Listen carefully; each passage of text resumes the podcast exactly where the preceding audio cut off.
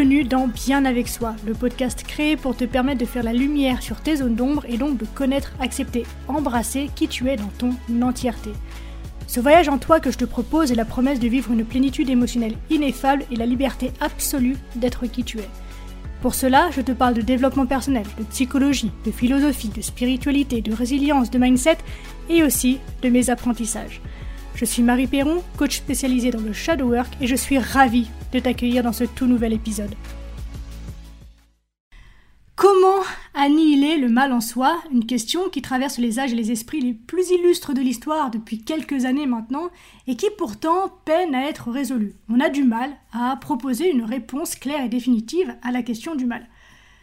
Beaucoup malgré tout ont essayé de proposer des solutions, des stratégies, des ouvertures pour se tirer de cette galère, que ce soit par exemple à travers la religion, la psychologie, la philosophie ou encore la littérature. Comme ces personnes avant moi, je n'ai pas de réponse évidemment claire et définitive à te proposer. En revanche, j'ai tout de même envie de proposer mon humble contribution à cet édifice érigé pour la révélation et l'intégration de l'essence profondément divine de notre espèce. Aujourd'hui, pour appuyer et soutenir mon discours, je vais me référer aux travaux du psychiatre et auteur à succès Morgan Scott Peck, qui, entre autres, décrit une psychologie du mal qui comprend une définition d'influence chrétienne des caractéristiques des personnes perverses. Pour le citer, par exemple, il dit que, entre guillemets, donc, curieusement, les personnes perverses sont souvent destructrices parce qu'elles tentent de détruire le mal. Le problème, c'est qu'elles égarent le lieu même, la réalité du mal.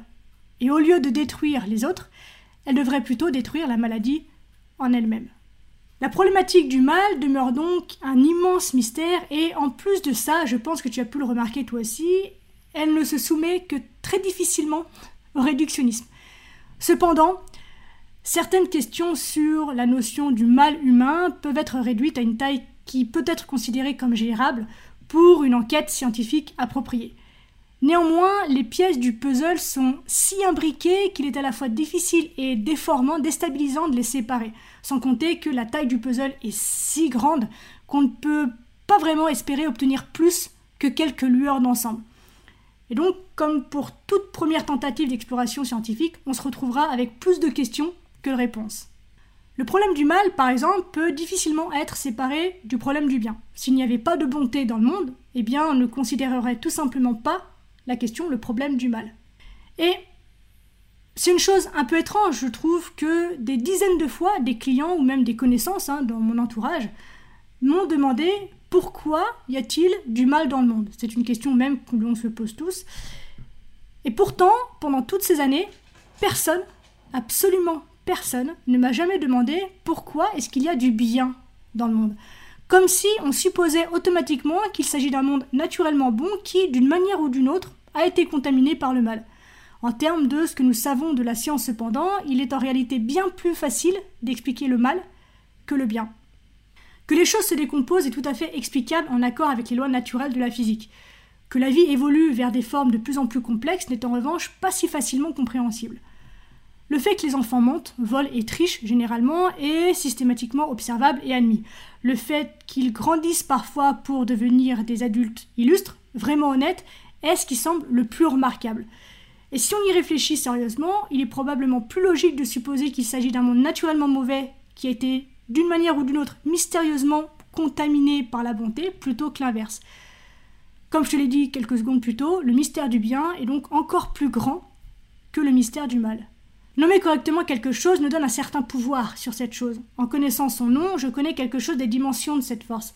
Parce que j'ai beaucoup de terrain sûr sur lequel me tenir, je peux me permettre d'être curieuse quant à sa nature. Je peux donc me permettre aussi d'avancer vers ça. Pour avancer donc dans cette réflexion, une piste pourrait être de se dire qu'il est nécessaire qu'on fasse d'abord la distinction entre le mal et le péché ordinaire. Parce que ce ne sont pas leurs péchés en soi qui caractérisent les personnes mauvaises, c'est plutôt la subtilité, la persistance et la cohérence de leurs péchés.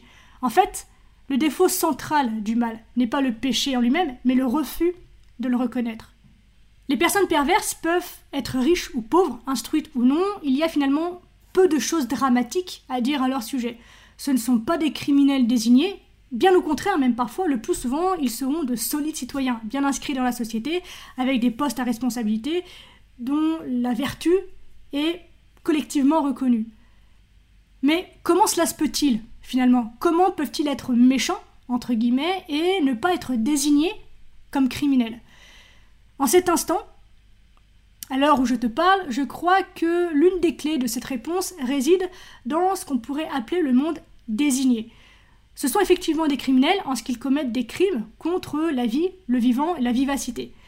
Mais, sauf dans de rares cas, comme dans le cas d'un Hitler par exemple, où il pourrait atteindre des degrés extraordinaires de pouvoir politique qui les soustraient aux contraintes ordinaires, leurs crimes, entre guillemets, sont si subtils et cachés qu'ils ne peuvent pas être clairement désignés comme des crimes. À une période de ma vie, j'ai passé beaucoup de temps à échanger avec des personnes qui ont commis des choses considérées comme terribles et qui sont donc des criminels désignés, légalement parlant, par la justice. Et personnellement, en termes de relations humaines, je ne les ai presque jamais vécus comme des personnes mauvaises. Il est évident qu'ils sont destructeurs, et généralement de manière répétitive, mais il y a une espèce de hasard dans leur caractère destructeur. Et de plus, Bien que les autorités nient généralement la responsabilité de leurs mauvaises actions, il y a toujours une qualité d'ouverture à leur méchanceté.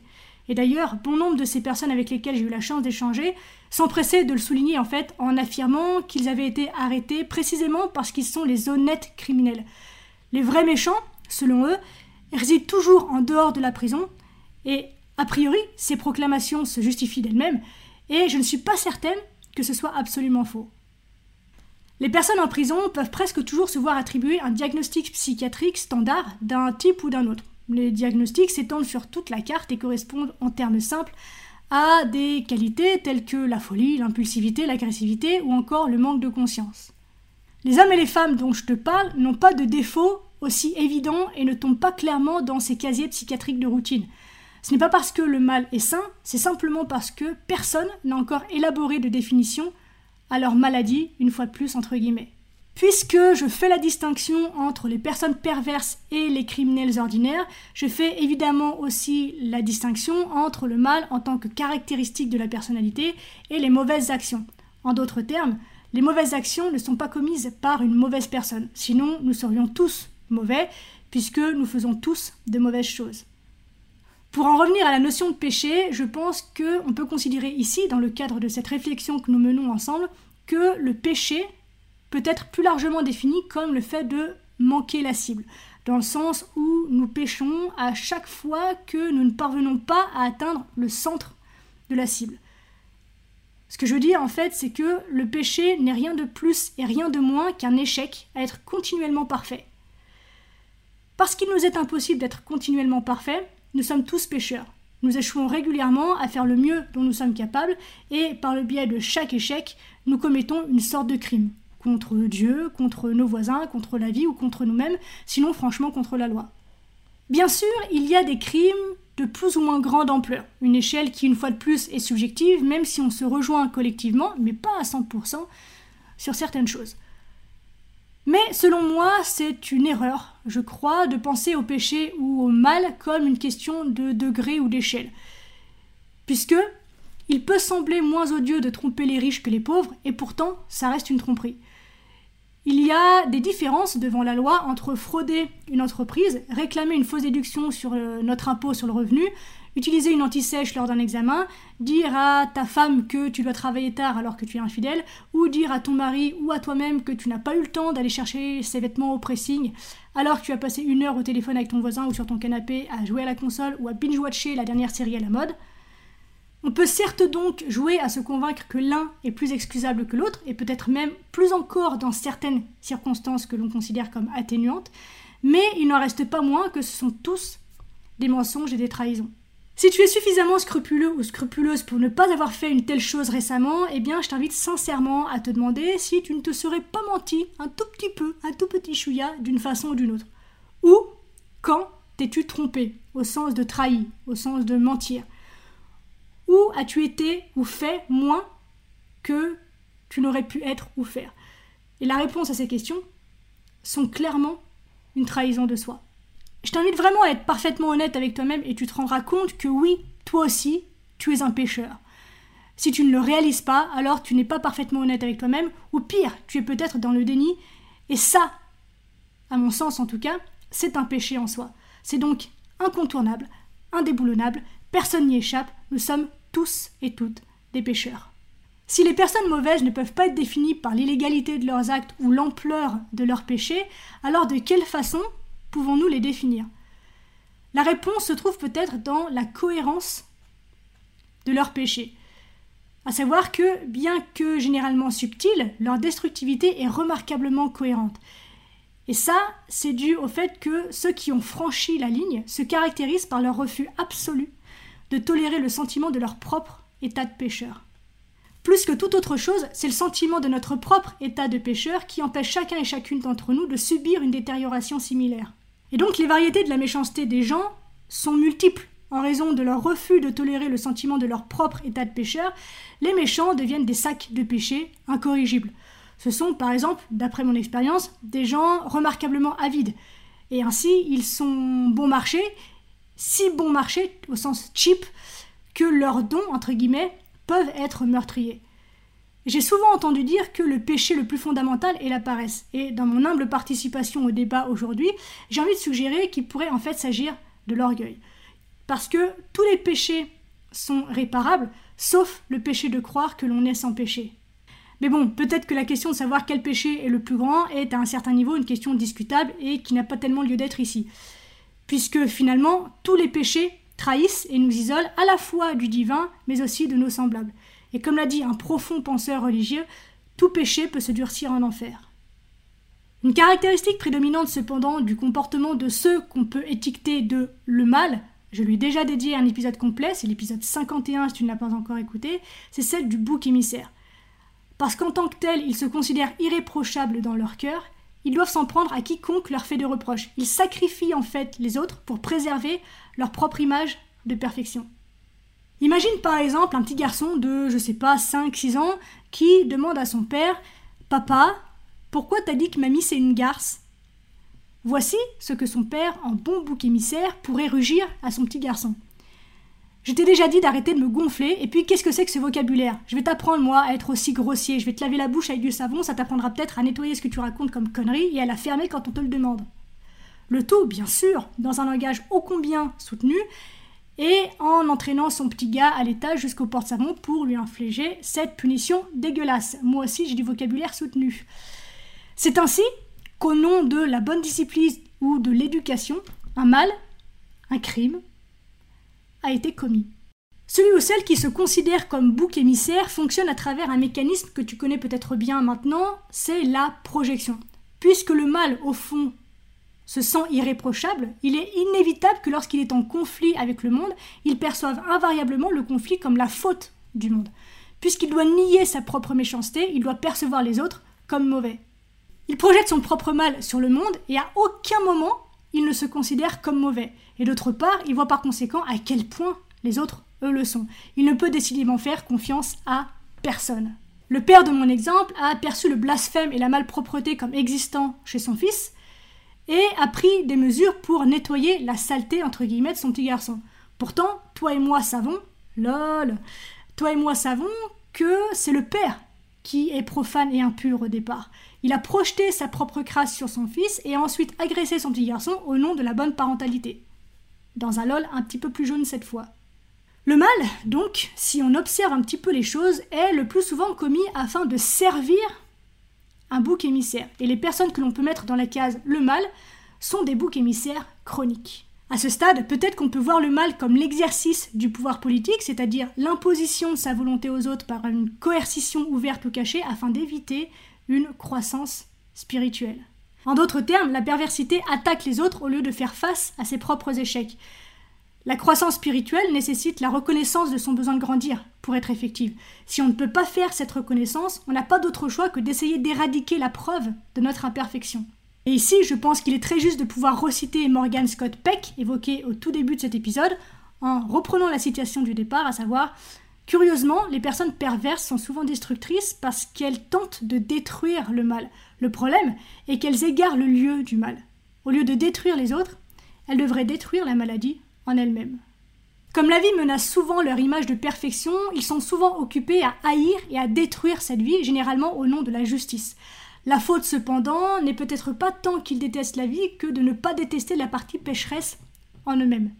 Quelle est la cause de cet échec de la haine de soi, de cet échec à se déplaire qui semble être le péché central à l'origine du comportement de bouc émissaire de ceux que l'on met du côté du mal?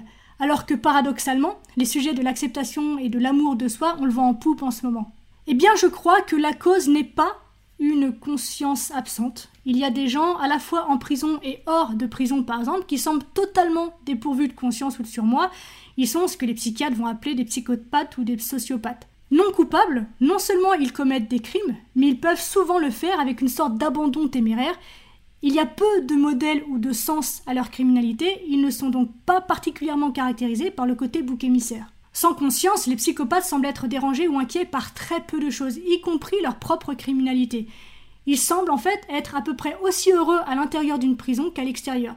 Ils tentent de cacher leurs crimes, mais leurs efforts pour le faire sont souvent faibles, négligents, négligés et mal planifiés. Ils ont même été qualifiés parfois d'imbéciles moraux, et il y a presque une qualité d'innocence dans leur manque d'inquiétude et de préoccupation. Or, ce n'est guère le cas de celles et ceux dont on parle depuis le début de cet épisode. Eux sont totalement dévoués à la préservation de leur image de perfection, ils sont sans cesse engagés dans l'effort de maintenir l'apparence de leur pureté morale. Ils s'en inquiètent beaucoup, ils sont extrêmement sensibles aux normes sociales et à ce que les autres pourraient penser d'eux. Ils s'habillent bien, vont au travail à l'heure, paient leurs impôts et semblent mener une vie totalement irréprochable. Les mots tels que image, apparence ou extérieurement sont cruciaux pour comprendre la moralité du mal. Bien qu'elles semblent manquer de motivation pour être bonnes, ces personnes désirent intensément paraître bonnes. Leur bonté est à un niveau de faux semblant en fait. Donc oui, c'est en effet un mensonge, et ces personnes sont donc les gens du mensonge. Et donc en fait, le mensonge n'est pas tant destiné à tromper les autres, qu'à se tromper soi-même. Ces personnes ne peuvent pas ou ne veulent pas tolérer la douleur de se faire un reproche. Leur décorum avec lequel elles mènent leur vie est maintenu comme un miroir dans lequel elles peuvent se voir refléter avec justice et justesse. Pourtant, l'autotromperie et l'auto-emprise seraient inutiles si la perversité n'avait aucun sens du bien et du mal.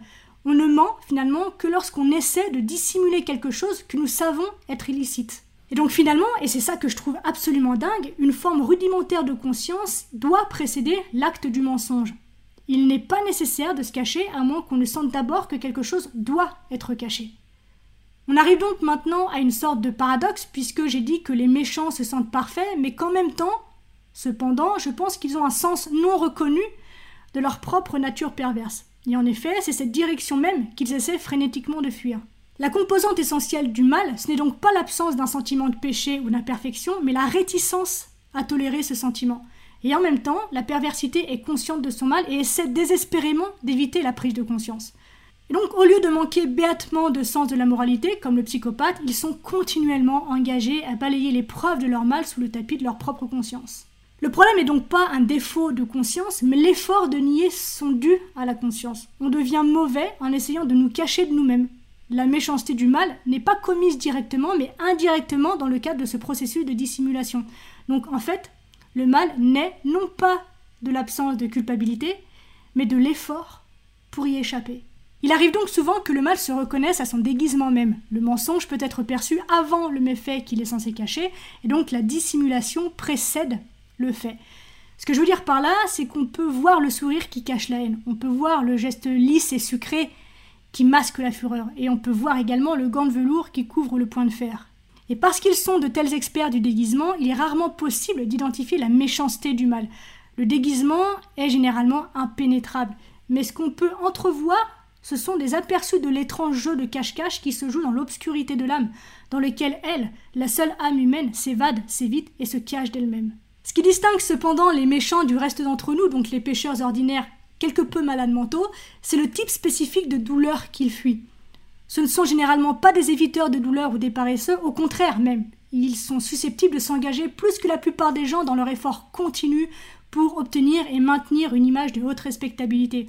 Ils peuvent volontairement, voire même avec empressement, subir de très grandes difficultés dans leur recherche de ce statut. Et ce n'est qu'un type particulier de douleur qu'ils ne peuvent tolérer, à savoir la douleur de leur propre conscience, la douleur de la réalisation de leur propre nature pécheresse et impure. Et donc, puisqu'ils feront presque n'importe quoi pour éviter la douleur particulière qui vient de l'auto-examen dans des circonstances ordinaires, les pervers sont les dernières personnes qui viendraient en psychothérapie. Et oui, en fait, le mal déteste la lumière, la lumière du bien qui les montre, la lumière de l'examen qui les expose, la lumière de la vérité qui pénètre leur tromperie. La psychothérapie ou le travail sur soi est un processus de lumière par excellence. À l'exception des motifs les plus tordus, une personne perverse serait plus susceptible de choisir n'importe quelle autre voie imaginable que celle du divan d'Annecy. La soumission à cette discipline d'auto-observation exigée par la thérapie ou le travail sur soi est perçue en fait par ces personnes comme un suicide. Et donc finalement, pour conclure cet épisode, la raison la plus importante pour laquelle nous en savons si peu scientifiquement parlant sur le mal, c'est simplement que le mal est extrêmement réticent à être étudié. On arrive déjà à la fin de cet épisode. Merci de l'avoir écouté jusqu'au bout. J'espère qu'il t'a plu. Si c'est le cas, n'hésite pas à me le faire savoir et à m'encourager en mettant un commentaire ou 5 étoiles sur Apple Podcast ou encore Spotify. Les témoignages, les interactions, ça aide simplement à mettre le contenu en avant et donc à agrandir la communauté et c'est vraiment super important pour moi donc merci pour ta contribution. Dernière chose, si tu as envie de me poser des questions, d'interagir avec moi ou de me soumettre des sujets que tu aimerais que j'évoque dans ce podcast, eh bien n'hésite pas à me le faire savoir en privé sur Instagram, le lien se trouve dans la description. On se retrouve très vite dans un tout nouvel épisode, d'ici là bien sûr, prends soin de toi, sois reconnaissant envers la vie et surtout n'oublie jamais que tu es la personne la plus importante de ta vie et que de ce fait, tu mérites ce qu'il y a de meilleur. Je nous aime à la.